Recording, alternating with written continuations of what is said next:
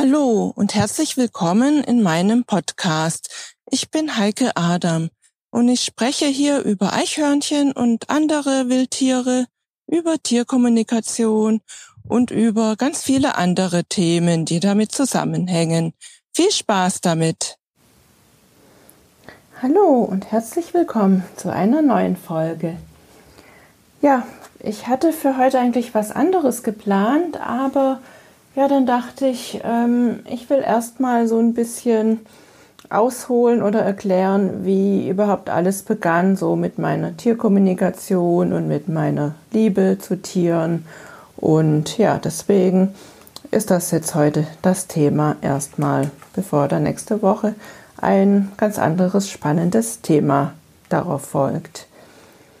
Ja, Thema Tierkommunikation und wie alles begann. Ähm, da möchte ich von, ja, ganz von Anfang an ausholen. Ähm, ich bin ja mit Tieren aufgewachsen. Da bin ich meinen Eltern auch sehr dankbar, dass ich mit Tieren aufwachsen durfte. Also wir hatten am Anfang Wellensittiche und Goldhamster. Wir hatten einen Wellensittich, ähm, einen gelben namens Susi, die ist uns zugeflogen. Und ja, sie hat sich uns halt ausgesucht als ihre Familie. Und sie war wunderbar, sie war zutraulich, sie ist uns überall mit hingefolgt, in jedes Zimmer. Ähm, ja, sie hat auch, ja, sie hat ganz gern gemocht, wenn der Wasserhahn lief. Da hat sie da am liebsten dort drunter gebadet. Und da sie gelb war, hat sie auch alle gelben Sachen geliebt. Also wir haben dann ihr so ein Röhrchen gemacht, das außen gelb war. Da war innen irgendwas, was Geräusche gemacht hat drin. Und das hat sie gern rum, rumgerollt. Oder auch so ein kleines Autochen, so, so ein Käfer war das, VW Käfer.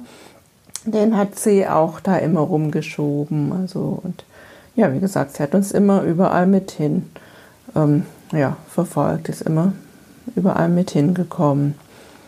Dann, wie gesagt, hatten wir Goldhamster und ja, als ich dann sechs war, dann ähm, haben meine Eltern dann gesagt, okay, wir dürfen uns eine, eine Katze zulegen, wir dürfen eine Katze haben und da war ich natürlich überglücklich. Und ja, auch diese Katze hat uns dann ähm, sich ausgesucht. Meine Schwester wollte nämlich lieber einen schwarzen Kater haben und wir sind zu einer Familie hin, die eben junge Katzen hatten zu verschenken. Ja, und diese Katze, ähm, die haben wir dann Putzi genannt, die kam halt gleich schnurrend äh, auf uns zu. Und dann haben wir die auch ausgewählt. Sie war schwarz-weiß, also nicht schwarz und sie war eine, eine Katze, eine weibliche Katze. Und ja, war auch wunderbar, fand ich mit ihr. Also sie hat sich zum Beispiel hat sie mich zur Schule begleitet, als ich noch dort ähm, in der Grundschule war und ja, war lieb und verschmust und war eine ganz tolle Katze und ja, war sehr schön, dass ich mit der aufwachsen durfte. Ich hatte übrigens auch schon mit ihr ähm, Tierfotografie geübt oder angefangen. Ich hatte so ein Buch ähm, über Katzen und das beschrieb, wie man so so Fotos und Katzen einfangen kann in Fotos äh, in Bewegung. Und das habe ich dann mit ihr geübt. Ich hatte so eine alte Kamera von meinem Vater, so eine Voltländer, die habe ich immer noch. Und äh, mit der habe ich dann die Putzi fotografiert in Bewegung. Und da musste man natürlich auch alles manuell ein, äh, einstellen. Das war noch nicht digital damals. Ja, und später hatten wir dann noch, noch eine andere Katze. Also als Putzi dann gestorben war, haben wir uns dann wieder eine neue ähm, zugelegt. Hatten wir eine, auch wieder eine schwarz-weiße Katze. Ja, heute ähm, haben wir ja keine Haustiere mehr, aber dafür haben wir halt einen Garten voll mit Wildtieren und ganz vielen Eichhörnchen. Und da bin ich sehr glücklich drüber. Ich habe also Tiere schon immer geliebt und hatte schon immer Tiere um mich herum. Und ähm, ja, es ist noch gar nicht lange her. Da hatte ich verschiedene Coaches, das erzähle ich jetzt auch gleich noch. Und ein Coach davon, Eichel, die sagte dann zu mir, dass ich so ein Tierempath bin. Also, dass ich mich gut auch einfühlen kann in Tiere. Und ich war sehr überrascht darüber, weil ich es selber nicht gesehen habe.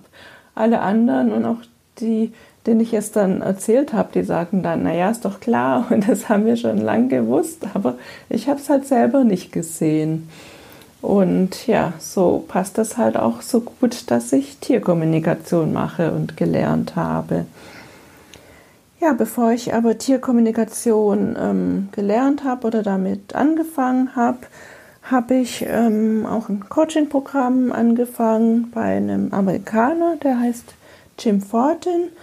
Und ähm, das, was mich daran so fasziniert hat und immer noch fasziniert ist, dass er ganz viel über Schamanismus erzählt und ähm, ja, darüber uns, uns lehrt. Und das begeistert mich immer wieder. Ich bin da sehr, sehr daran interessiert. Und Jim Fortin hat nämlich einen Schwager, ähm, der Schamane ist. Er nennt sich Don Javier, also er ist ein Mexikaner eigentlich oder kommt aus Mexiko, lebt jetzt in Amerika und wird als ähm, Höflichkeitsform eben Don noch genannt und in Kurzform wird er immer DX genannt. Und mit dem bin ich auch verbunden durch Jim und das finde ich immer ganz klasse und ich bin da auch ganz dankbar, dass ich da so viel im Lernen darüber, über Schamanismus und ja, mich immer dadurch weiterentwickle. Ja, und als ich dann bei Jim angefangen habe in dem Programm, in seinem Coaching-Programm, eigentlich fast gleichzeitig, habe ich Pia Mein kennengelernt. Von Pia habe ich ja schon erzählt, oder habt ihr auch im Podcast schon was gehört. Und Pia Mein ähm, bildet ja aus, ähm, Tierkommunikatorinnen aus. Eine Kollegin von mir hat mir davon erzählt und ja, ich fand das ganz interessant, dass es sowas gibt. Das kannte ich damals nicht und ähm, ja, hat mich nicht weiter interessiert. Ich habe dann ihre Seite mal abonniert, Tierzeichen und aber wie gesagt, ich fand es ganz interessant, aber doch nicht so, dass es mich so wirklich näher interessiert hätte. Das hat sich erst geändert, als ich einen Beitrag gesehen habe äh, von Pia da ging es ja darum, dass sie immer, wenn sie unterwegs ist auf Straßen, dass sie sich so einen Energiekanal vorstellt, ähm, in dem sie fährt und wo sie auch die Tiere warnt, dass die dann nicht auf die Straße ähm, rennen, wenn sie da fährt. Und dann dachte ich, oh wow, ja, Tierkommunikation, das kann man ja auch mit Wildtieren machen. Also geht das ja auch mit Eichhörnchen bestimmt. Ja, und so habe ich bei Pia angefangen mit Tierkommunikation. Erst mit dem Basiskurs. Da hatte ich ja dann auch schon fleißig geübt, auch mit ähm, Eichhörnchen, mit verletzten Eichhörnchen. Und dann habe ich jetzt den Masterkurs dann schon vor ja, fast einem Jahr angefangen bei ihr. Der Masterkurs, ähm, der dann auch das Krafttier, den Wolf hat. Und bin da ganz begeistert. Es ist wirklich meine Berufung. Ich finde das klasse und es macht mir so viel Spaß und Freude, da mit den Tieren zu sprechen und dann auch immer, was man auch damit alles erreichen kann mit Tierkommunikation.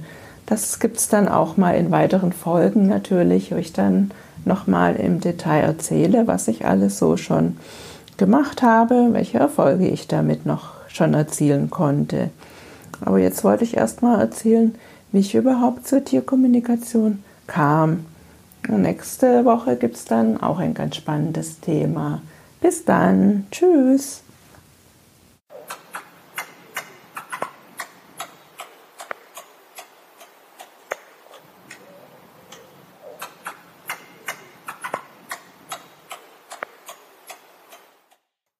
Ich hoffe, dir hat diese Episode so gut gefallen wie dem Eichhörnchen. Wenn du keine Episode verpassen willst, ja, dann freue ich mich, wenn du meinen Podcast abonnierst. Auch über eine Rezension würde ich mich natürlich sehr freuen. Weitere Informationen zu Eichhörnchen findest du auf meiner Homepage unter www.eichhörnchenblog.de. Auf meiner Homepage findest du auch meinen Eichhörnchen-Shop mit allen meinen Produkten, vom Buch über die Kalender bis hin zu T-Shirts und auch die Links zu Facebook und Instagram und YouTube. Bis zur nächsten Folge. Tschüss.